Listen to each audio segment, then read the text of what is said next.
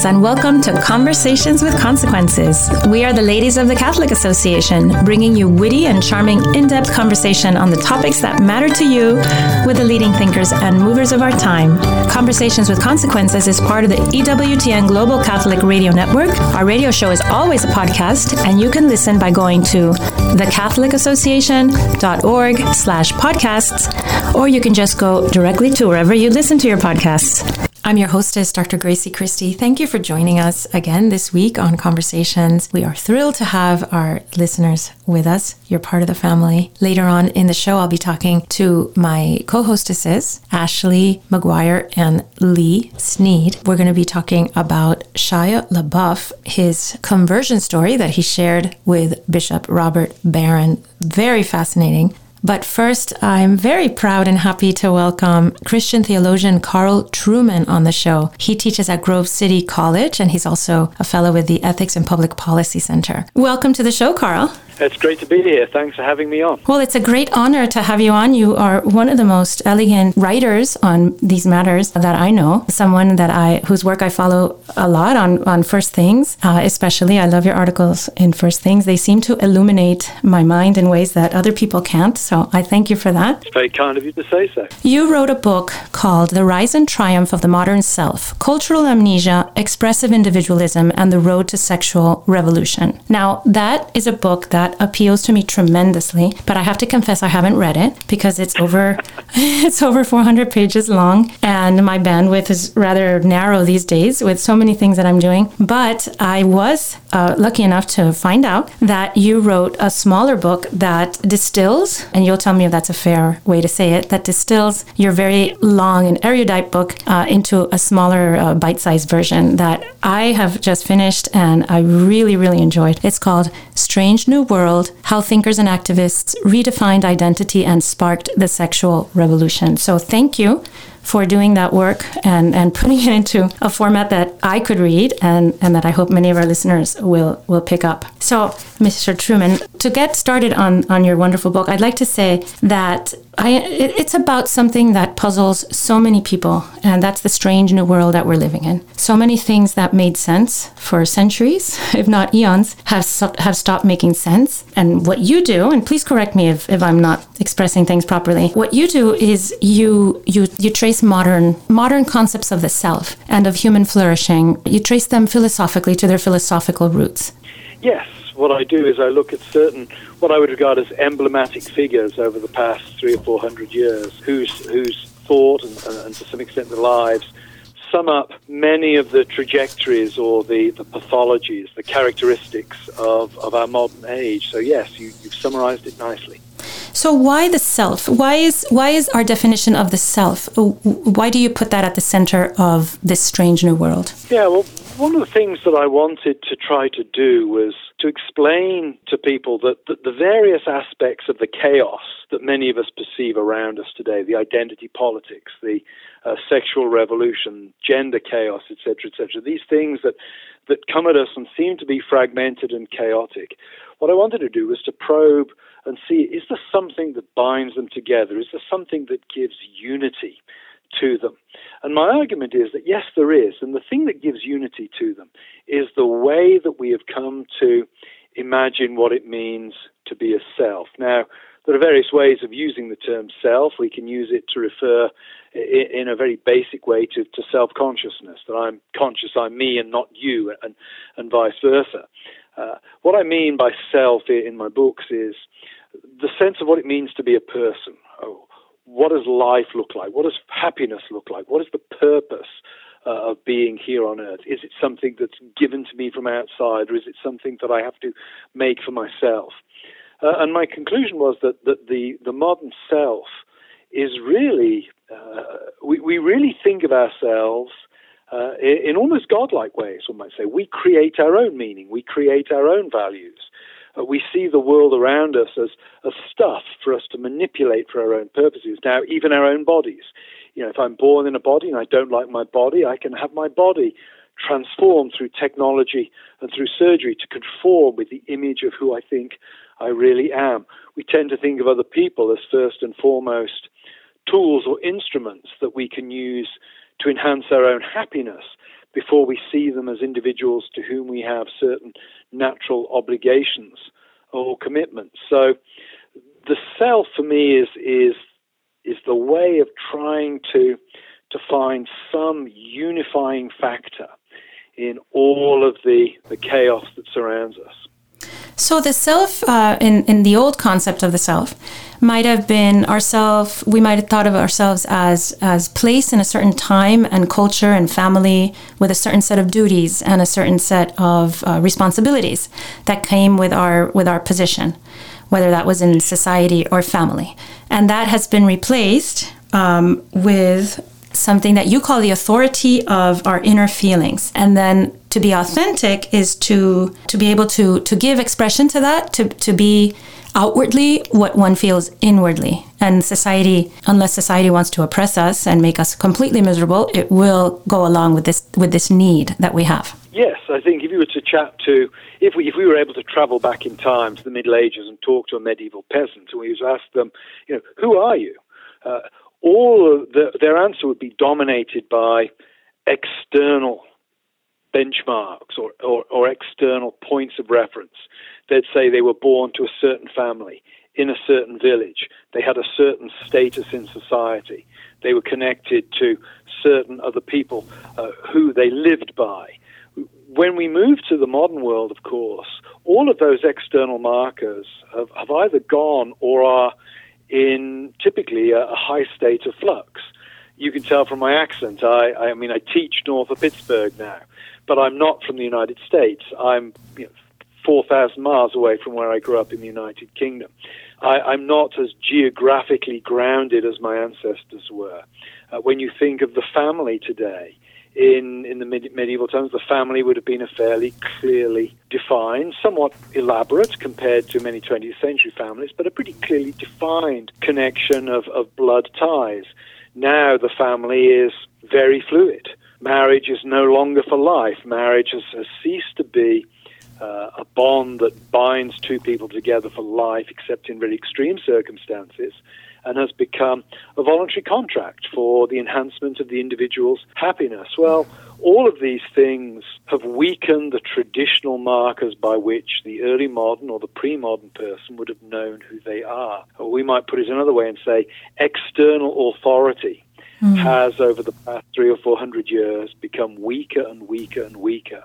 And what has replaced it is the internal authority of our own feelings.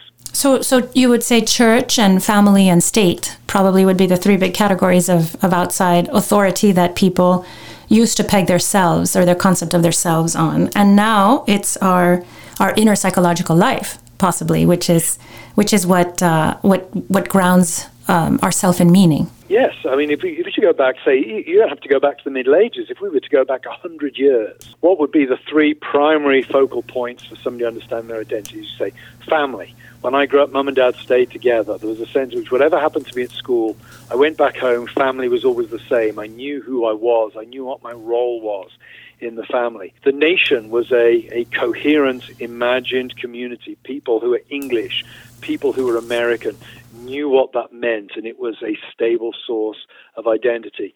The church or the synagogue, the religious community, that too had a continuity and a stability to it. Today, all three of those things, the family, the nation, religious institutions, are in a state of flux.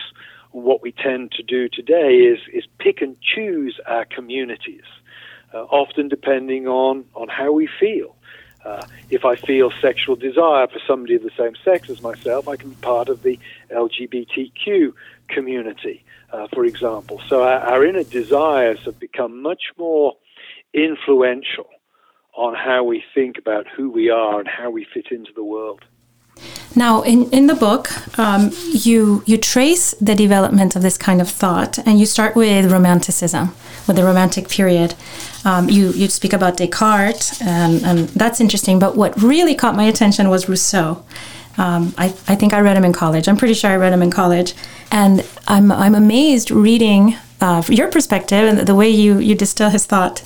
How much of that I see all around me in the way people are raising their children and the way they interact with others and the way they expect their life to play out. So if I could summarize. So for Rousseau, and from your book, identity is the inner psychological life, and society and culture corrupts the self. So man everywhere is born free, but he is in chains. And what's chaining him down is the outside culture, the outside society, which isn't allowing him to be his authentic self. One thing that strikes me very much is how this changes, how this affects the way we educate our children and what modern education looks like.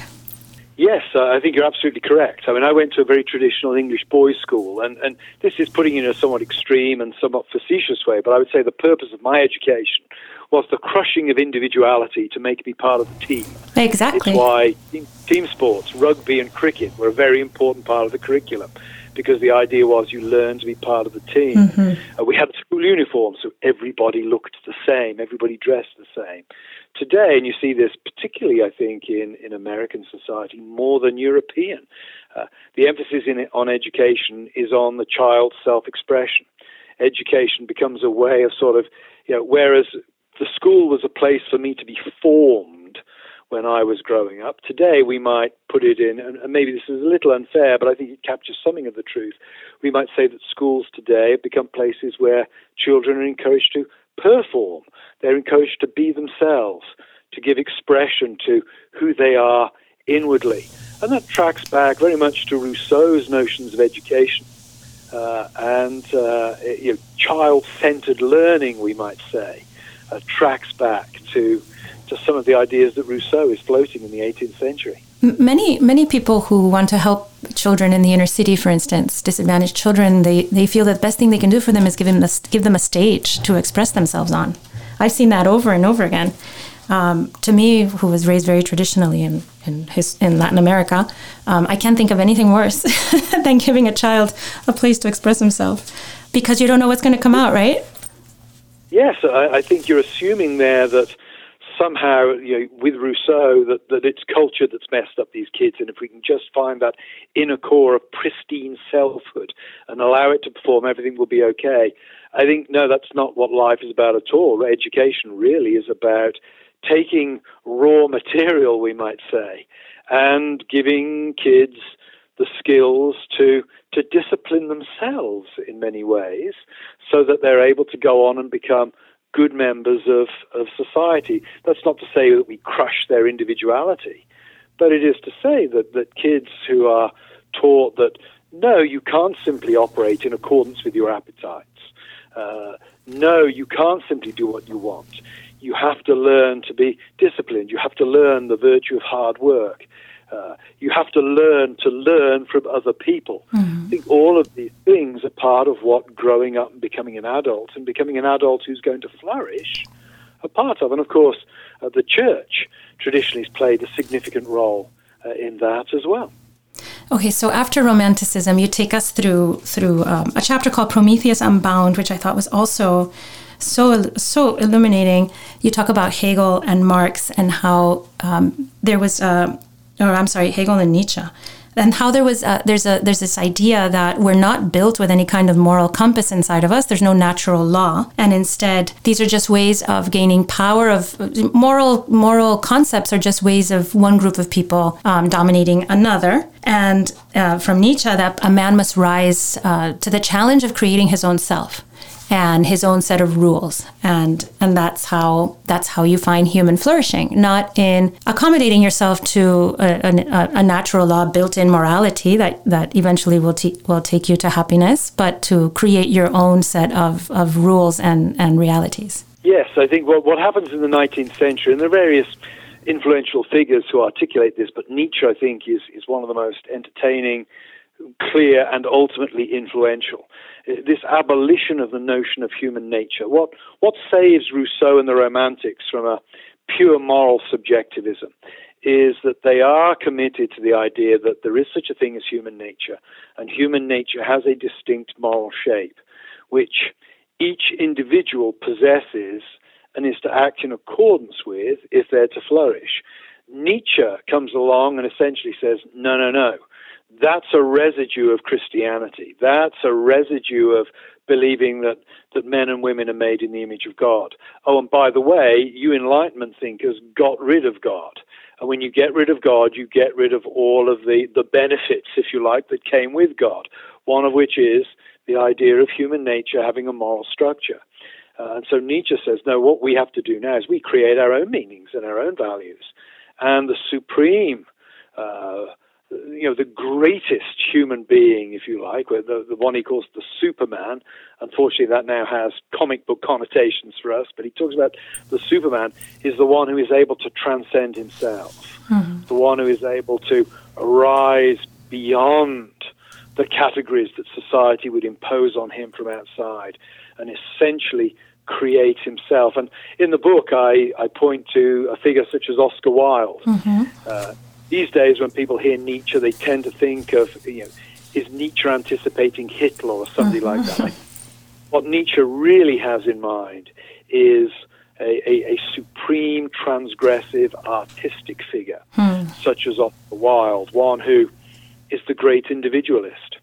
And in many ways, that's percolated down to all levels of society now, where we all have Nietzschean intuitions. We're all suspicious of other people's attempts to impose their morality mm-hmm. upon us, assuming that that's really a bid for power over us. Our media tend to lionize the transgressive or those who break the rules of the previous generation. Drag queens, for example, might be one of the most controversial examples at the moment. What is a drag queen? A drag queen is breaking all kinds of taboos, mm-hmm.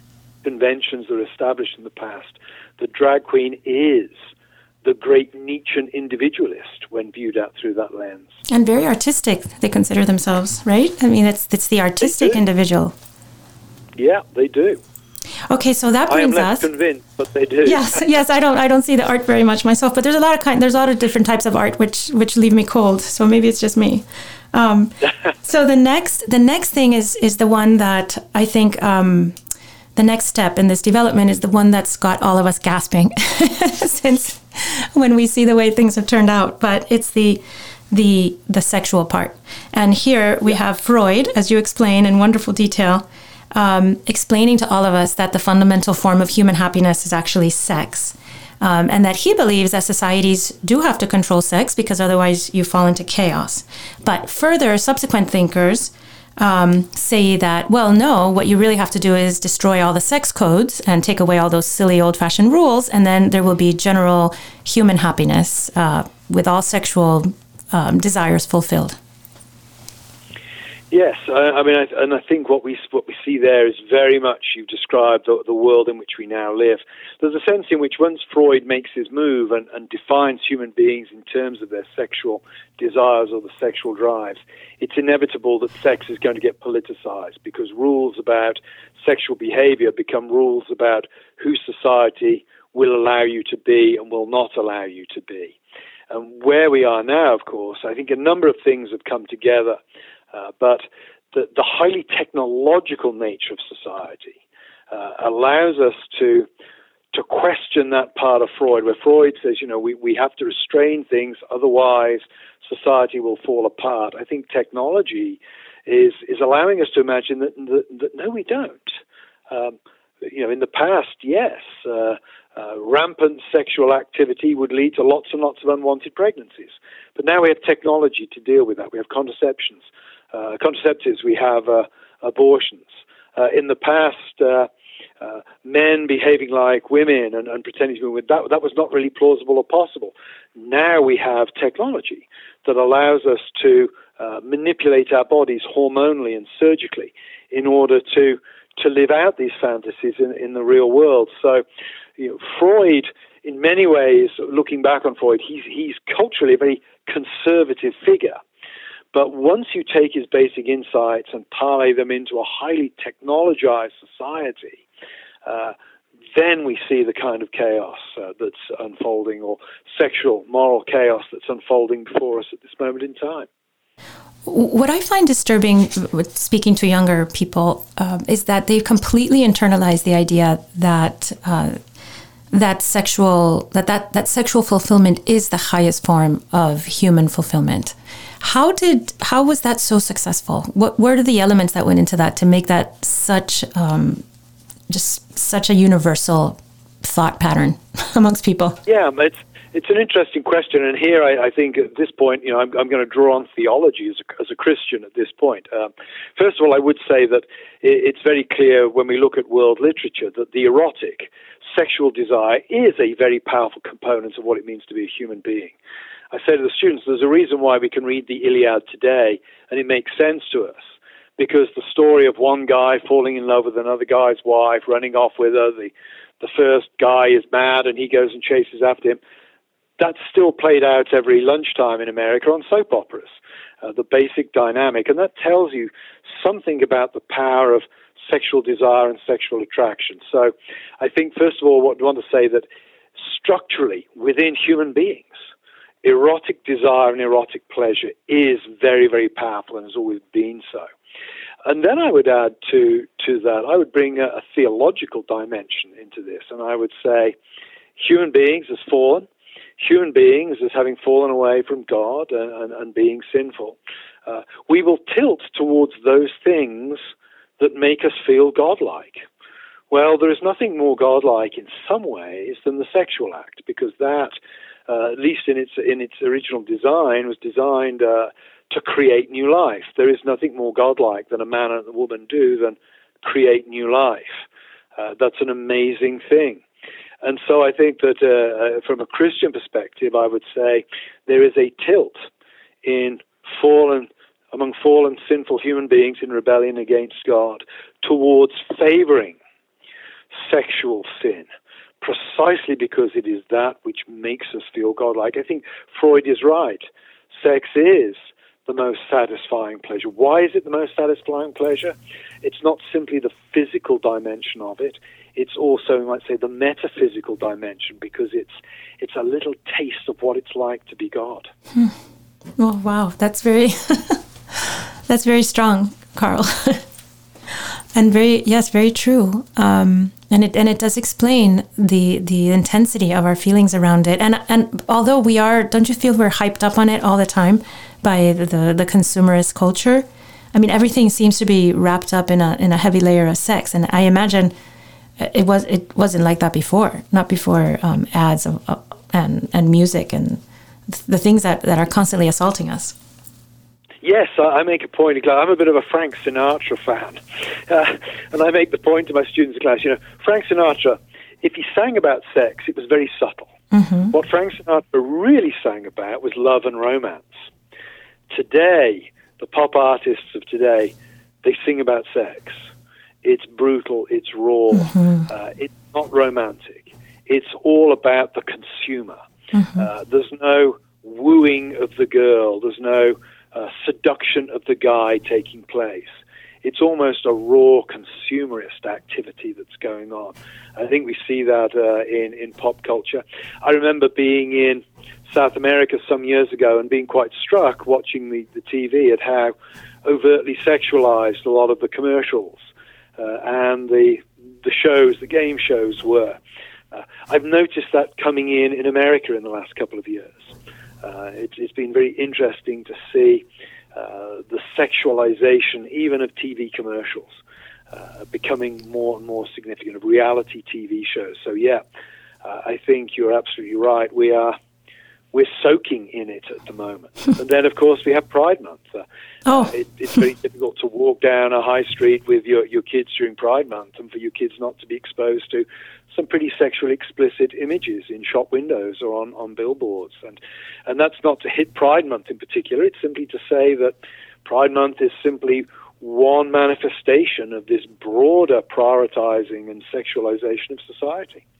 Carl, we only have a few minutes left, but I wanted to ask you about your chapter, Plastic People, Liquid World, because you touch upon the state of people's feelings, the states of depression, of suicidality, the way that we have so much more than anyone ever had in the history of mankind, and yet we're very unhappy. So explain to us about Plastic People, Liquid World. Well, the point there is that the plastic people is the idea that we can invent ourselves. We have to invent ourselves. We have these, we are psychological beings, and it's our feelings that count, and we're able to invent ourselves. The liquid world goes back to what I was talking about a little earlier, about the fact that we don't have fixed external markers that we can grab hold of now to know who we are. And what that does, when you combine those two things, it essentially places on our shoulders the responsibility of self-invention without really giving us clear guidelines as to how to invent ourselves. And I'm reminded of Jean-Paul Sartre's famous comment that man is condemned to be free, which is weird for Americans to hear because Americans love freedom. But what Sartre is getting at there is man is condemned to invent himself. Man is condemned to decide who he is to be. Well, and Sartre's right that's not liberating so much as it is burdensome. To take an extreme example, I think about the transgender issue among very young kids today. Imagine being a 3-year-old child and saying to your parents, "Mummy, Daddy, am I a boy or a girl?" And the parents saying, "Well, we don't know. You need to decide that." Poor child. Is that liberating? Is that a terrifying burden? I think it's a terrifying burden. And that's an extreme example, I think, of a kind of phenomenon that affects us all in this world. That the demand is you will invent or create yourself. That is a terrifying responsibility to place on the shoulders of individuals. Well, Mr. Truman, thank you for giving us a whirlwind tour of our strange new world and how we got here, how we got to the modern self philosophically. Thank you very much for our listeners. It's called Strange New World, How Thinkers and Activists Redefined Identity and Sparked the Sexual Revolution by Carl Truman. Thank you very much, Mr. Truman. Thanks for having me on.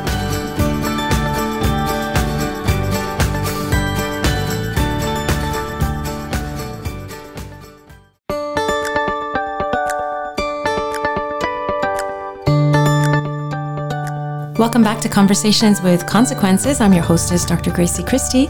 For this part of the show, my co-hostesses, Ashley McGuire and Lee Sneed from the Catholic Association, join me. We're going to talk about Shia LaBeouf and his amazing conversion story that he shared with Bishop Robert Barron.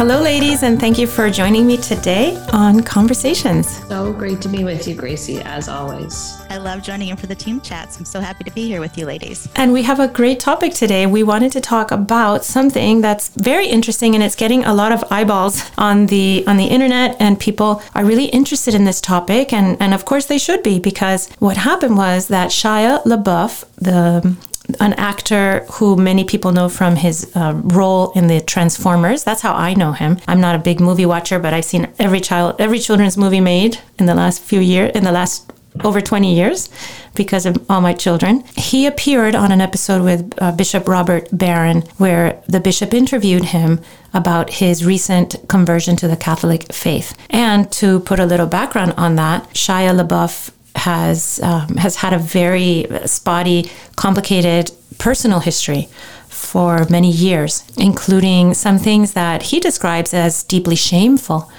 things like domestic abuse, all sorts of things that would generate shame and a great sense of sinfulness in everybody, but probably are very common in Hollywood, and how he made this salvific journey into the Catholic faith. And it has lots of beautiful elements to it that I think are worth considering from a Catholic conversations perspective, because if you're a Catholic, and many of our listeners are, you do spend some time being an apostolate person, a person of apostolate, or a person who wants to bring other people to Christ. And how do you do that? And sometimes you meet people who seem so far away from any kind of possible understanding of the kind of mercy and love that Jesus offers, that you shrug your shoulders and say, "Oh, that'll never happen. I could never explain to that person or be any kind of shining and guiding light to that person, because they're so in the dark." And I think Shia LaBeouf's conversion experience, his beautiful interview with Bishop Barron, is something that can help us rethink our apostolic efforts with people. Yeah, I mean, it's the classic Saul to Paul story, and it's as old as Christianity and as new as 2022. And gosh, we need stories like this more than ever, because it feels like these days, everything that comes out of Hollywood is just total sludge. I frequently marvel, we don't have cable, but when I go places that have these channels, there's like 2,000 channels now. I don't know when this happened, that suddenly it's like 2,000 channels on TVs, and you can sit there and go through 2,000 channels and it's all garbage. The messages are terrible. It's just, Hollywood feels like a sewer. And so, it sounds like, from what I've read about him previously and what I've read in these recent days with the articles about his life, that he was somebody who felt like he was living in a sewer. And he uses this pretty intense language talking about feeling like he was, I was actually struck by one of the things that he said was he felt like his only job was to bleed in front of people. Mm-hmm. So he says in the interview, "My life was on fire. I was walking out of hell. I didn't want to be an actor anymore, and my life was a complete mess. I'd hurt a lot of people. News had come out that I've been abusive to women and have been shooting dogs, and I've been willingly giving women STDs. It's disgusting, it's depraved, and my mother is embarrassed beyond all imagination."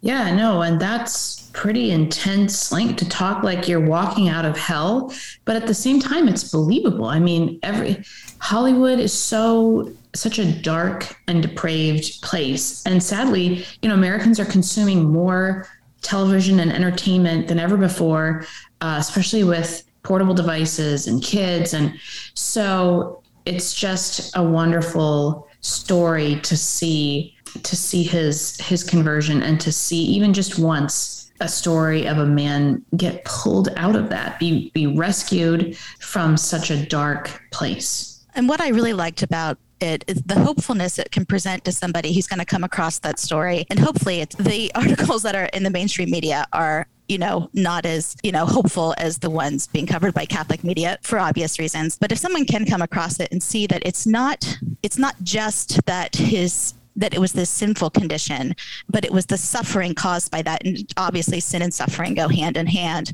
But I think that some people experience a separation from, a life following Christ because they can't understand suffering. And maybe they're already in the depths of despair. They're already suffering and they can't understand that. Whereas he explains that not only was he felt like he deserved to be part of this and deserved the love of Christ, because just by the example of, other sinners who had gone before him, who had done such outrageous things and were still forgiven, that his suffering could somehow be redeemed in the faith. And I see that a lot. I see a lot of people feeling like, what's the point of all this if this is what, God has served up to me? And I think that is a very tricky way, a tricky conversation to have with someone who is in the depths of suffering. And so even though he touches, I think the more sort of flashy parts of the article are this list of things about the dogs and the women and everything. I think the fact that he was, suicidal in the depths of just darkness,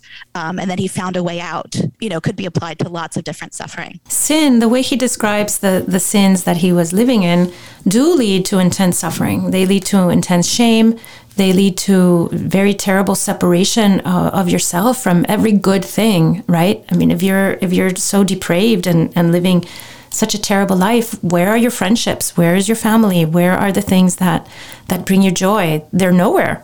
And so he describes having a gun on the table and not wanting to be alive anymore. And I believe in our society and in our modern culture, we are pushed all the time towards self-expression and being true to ourselves and going, living our best lives. But sometimes your first conception of your best life is a sinful one, because that's also the information you're getting from the culture. And so you end up being sunk in sin, which then sinks you into misery, because to be in sin is to be miserable, because where is in sin, there is no joy, there is no togetherness, there is no happiness, none of that beautiful comfort. The comforts of being alive and human don't exist in that sinful abyss that he describes. Absolutely. And I think that sort of sinful willingness to separate yourself from God and his goodness does create, obviously we know it does create that kind of suffering. But when someone, say, for instance, has a child, suffering from a terminal disease, and they have to watch the suffering and they haven't been brought up in a faith tradition. So they're experiencing suffering that's not a part of, a sin that they've committed. I think that that's a real highlight of conversion stories that needs to be addressed. And I was glad that this one, I think, touched on both, even though obviously they're intricately related in the case of Shia.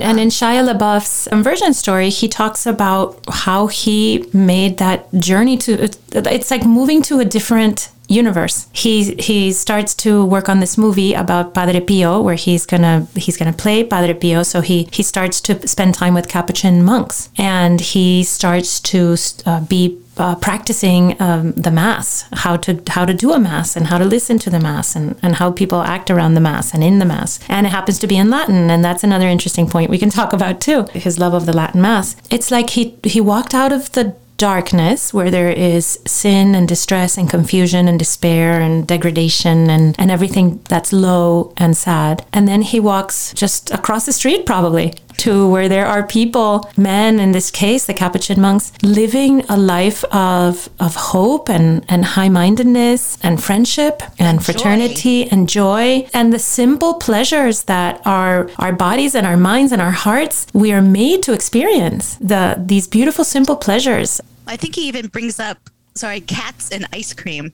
Yes. Little things that I'm sure he wasn't able to even enjoy when he was, surrounded by all that darkness. And yet in that cool world of Hollywood, what could be less cool? What could be less exciting or less, fabulous than people having the simple pleasures of being a child of God and living in that beautiful sense and opening their hearts to that joy and that hopefulness instead of, maximizing their intense pleasure sensations until you're living in that dark place that Shia LaBeouf was living in. What I found most interesting of what I've read about his story is his time spent with the Capuchins and a couple things. One, he talks about meeting one of the monks who had killed his pregnant wife and then became a priest. Yes. And to personally know someone who's, experienced, again, such a Saul to Paul radical conversion had to have really made an impact on him and made him think that he could start anew too. And that's kind of the fundamental Christian message, is that it's like an actual rebirth, that we're born again in Christ and made anew. But also he talked about discovering kind of a masculinity to Christianity. And I thought that was really interesting because he talked about the feminization of Jesus in popular culture.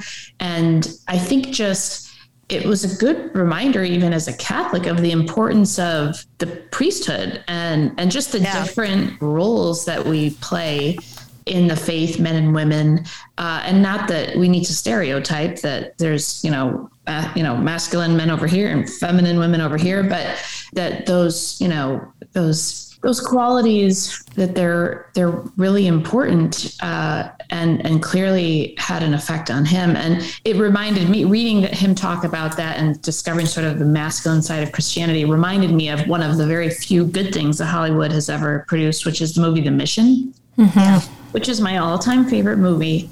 And, it's the story of these rugged priests from a different order, but they were Jesuits. But it's just a story of men kind of grappling with the wild and with, their faith. And it just reminded me of that. And that's just sort of a wonderful depiction of the masculine side of Christianity. Again, I never finished this thought earlier, but when Shia LaBeouf talked about how at one point he felt like his job was to bleed on set, how fascinating, because that is what Padre Pio did. He experienced the stigmata. And to your point about, that as Christians, we're sometimes called to these very sort of intense experiences. I mean, not exactly bleeding quite literally, but sometimes it can feel like that. And that really struck me as having the qualities of the sublime, of an authentic conversion. Yeah, and I thought it was interesting about how he, and correct me if I'm misremembering, but something how he talked about how he hated the idea of acting or pretending, which was strange as an actor to feel that way. And I didn't quite understand it. I'm still thinking about it, but you know, I think it was in reference to his learning to pray, and you know, when you feel like you're praying and you're like, oh, when he was talking about his bar mitzvah and just saying how he was kind of just pretending and saying the words, and well, certainly I think as Catholics we know that there is a certain something even when you're not feeling it. Mother Teresa talked about it, to just do it anyway, to just repeat the words, just say the words, you know, say a prayer, the Jesus prayer, or, you know, a Hail Mary, just over and over again. And maybe that's what leads to the silence that comes from it.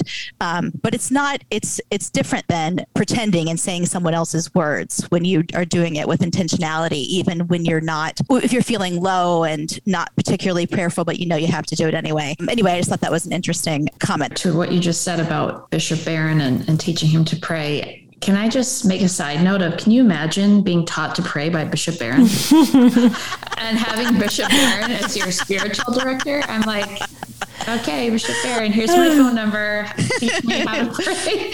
Because it is true. Like, you could be a lifelong Catholic and really struggle with prayer. You know, sometimes that is a big struggle for me because I'm like, am I doing this right? There's no like guidebook. I mean, there's a million books that give you suggestions, but sometimes, you know, you can get the feeling like, am I doing this completely wrong? You start watching yourself or listening to yourself or becoming hypercritical and then thinking back to, you know, to the start, and you can sort of trick yourself out of thinking, what am I doing? Which is why I need Bishop Barron to give you some private classes. Do you hear that, Bishop Barron? Can you please come help us?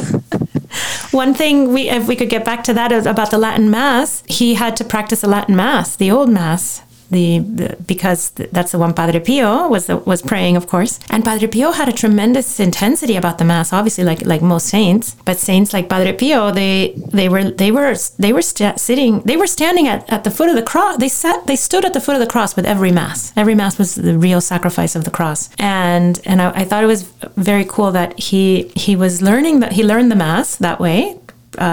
The way Padre Pio said the Mass, and then he went and heard a Novus Ordo Mass in English and was sort of horrified, I think, at the way that things were so different in the vernacular. And I'm not gonna talk bad about Novus Ordo and Masses in the vernacular because they're wonderful and they're fine. But there is a sense of reverence that we've lost. I think in many, many parishes and many ways that the Mass is said. And it's sad because you do want to feel, and I think this worked for Shia LaBeouf, you feel that you've stepped into a different universe, a different world, a world of reverence, of otherworldliness, where you're closer to the supernatural. And the reverence helps that, and the music and the incense and I just think that's an interesting point. And I wonder if we've lost a lot of Catholics because of a lack of reverence in the Mass that points to them from other different senses and perspectives, that they are now in a sacred place and at a sacred time with our Lord. I think that's right. And I think that a lot of those gestures were probably made to attract people or to retain people, to make it seem more friendly and, you know, guitar music that they're used to. But I think it's backfired maybe in a couple instances, like you say. Well, I feel like, I know we're out of time, and I feel like we barely scratched the surface. I think it's worth, I would recommend to our listeners, if they haven't seen the interview or heard the interview, it's very, very interesting. And going back to what I said in the beginning, I do think it might awaken in people a broader sense of apostolate, of what possibilities are out there for people that they meet. And how we can be those souls that bring other souls to Christ. So thank you, ladies, for this wonderful team chat today. Every morning, the Catholic Association reviews all the latest news and sends our subscribers a carefully curated collection of the most important news of the day. Items are specifically selected for a smart Catholic audience like you. Don't let the world take you by surprise. Subscribe to our daily media roundup at thecatholicassociation.org. And now, Father Roger Landry offers us, as is customary, a short and inspiring homily to prepare us for this Sunday's Gospel. This is Father Roger Landry, and it's a joy for me to be with you. as we enter into the consequential conversation the risen Lord Jesus wants to have with each of us this Sunday, when he will speak to us with challenging or perhaps even scary words about what being his disciple involves, what Christian faith really means and requires. He uses the images of a contractor building a tower who has to make sure he has enough bricks to complete the work, for a king going into battle, ensuring he has enough troops to defeat his adversary, to drive home the point. Jesus wants us to know the resources and commitment we'll need to build a life of true faith and the type of strategy we'll need to be successful in fighting the good fight, finishing the race, and keeping the faith. Jesus challenges us this way not to scare us, but to give us proper expectations so that we will open ourselves to receive the help he'll give to complete the building project of Christian life and win the battle against the flesh, the world, and the evil one. As we examine what Jesus tells us, I'd like to contextualize it within the life of St. Therese of Calcutta, without doubt one of the great saints and most compelling ones of modern times, the 25th anniversary of whose death and birth into eternal life the Church celebrates this Monday. The saints are the living commentaries on the Gospel. Mother Teresa shows us how Jesus' words, although perhaps initially scary because they're addressed to freeing us from the idol that we can occasionally make of our families, pleasures, health, possessions, and even life, are actually the path of happiness, holiness, and heaven. Jesus, out of love, exposes the various excuses we can give to acting on the call he gives us by our baptism, to be like Mother Teresa, holy as God is holy, and to love others as he has loved us first. He describes for us that our Christian faith is meant to be the most defining reality in our life, more powerful than family, material goods, comfort, safety, and even life itself. Let's ask Mother Teresa's intercession as we seek to follow what Jesus tells us this Sunday, with as much faith, hope, and love, with as much courage and commitment, with as much joy and fruit as she did. Jesus gives us three conditions to being his faithful follower. The first is to love God above every reality. Jesus says, "Whoever comes to me and doesn't hate father and mother, wife and children, brothers and sisters, yes, even life itself, cannot be my disciple." In other words, Jesus must be our greatest love. The word hate in Hebrew doesn't mean detest, but to put in second place. Jesus, after all, calls us to honor our parents, not hate their guts. If he calls us to love even our enemies, then we're certainly called to love our siblings. The point of Jesus' expression is that we must love him more than we love ourselves or our loved ones. Jesus can't just be a part of our life. He must be the center. He clearly was for Mother Teresa, who was willing to leave her home in Albania and go first to Ireland, then to India, and then to the ends of the earth, because she knew that Jesus was calling her to satiate his infinite thirst for souls. Each of us, in a similar way, must put Jesus first. And this, frankly, will help us to love our loved ones more, not less, to seek their ultimate good and happiness through a contagious and consistent witness of a life of faith. The second condition concerns our willingness to suffer for Jesus, who suffered all for us. Jesus says, "Whoever does not carry the cross and follow me cannot be my disciple." We need to be prepared to suffer out of love for Jesus and others. Otherwise, we'll not be able faithfully to fulfill the journey of the Christian life. The clearest example of this is the martyrs, who are prepared to die rather than sin, who are prepared to embrace the cross all the way, because they knew that cross would unite them to Christ. We see this as well in Christian doctors, med students, and pharmacists who refuse to take part in any way in abortion, even if they might suffer professionally. We see this in people who stick up for Christ and his teachings even when they suffer derision as a result, at school or work or in their families. We see this in those who sacrifice money and time to care for others and for the mission of the Church. Mother Teresa and her Missionaries of Charity have never been afraid of the cross because they recognize that the cross is not so much a symbol of pain, but of the love that makes that suffering bearable. And they recognize that by uniting themselves to Christ on the cross, they're responding to his thirst and sharing it.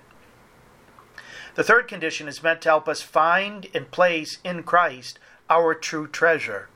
Jesus tells us, "None of you can become my disciple if you do not give up all your possessions." This seems to be a shockingly challenging condition, but Jesus was driving at something he said elsewhere in the Gospel, that no one can serve two masters, for he will either hate one and love the other, or be devoted to one and despise the other. He told us during the Sermon on the Mount and gave us a clear, practical application of this principle. You cannot serve both God and money. unless we give up our love of money, unless we make the choice not to serve it, unless we sever the cord of being possessed by our possession, unless we become detached from them and use them for God's kingdom, then we cannot be his faithful follower.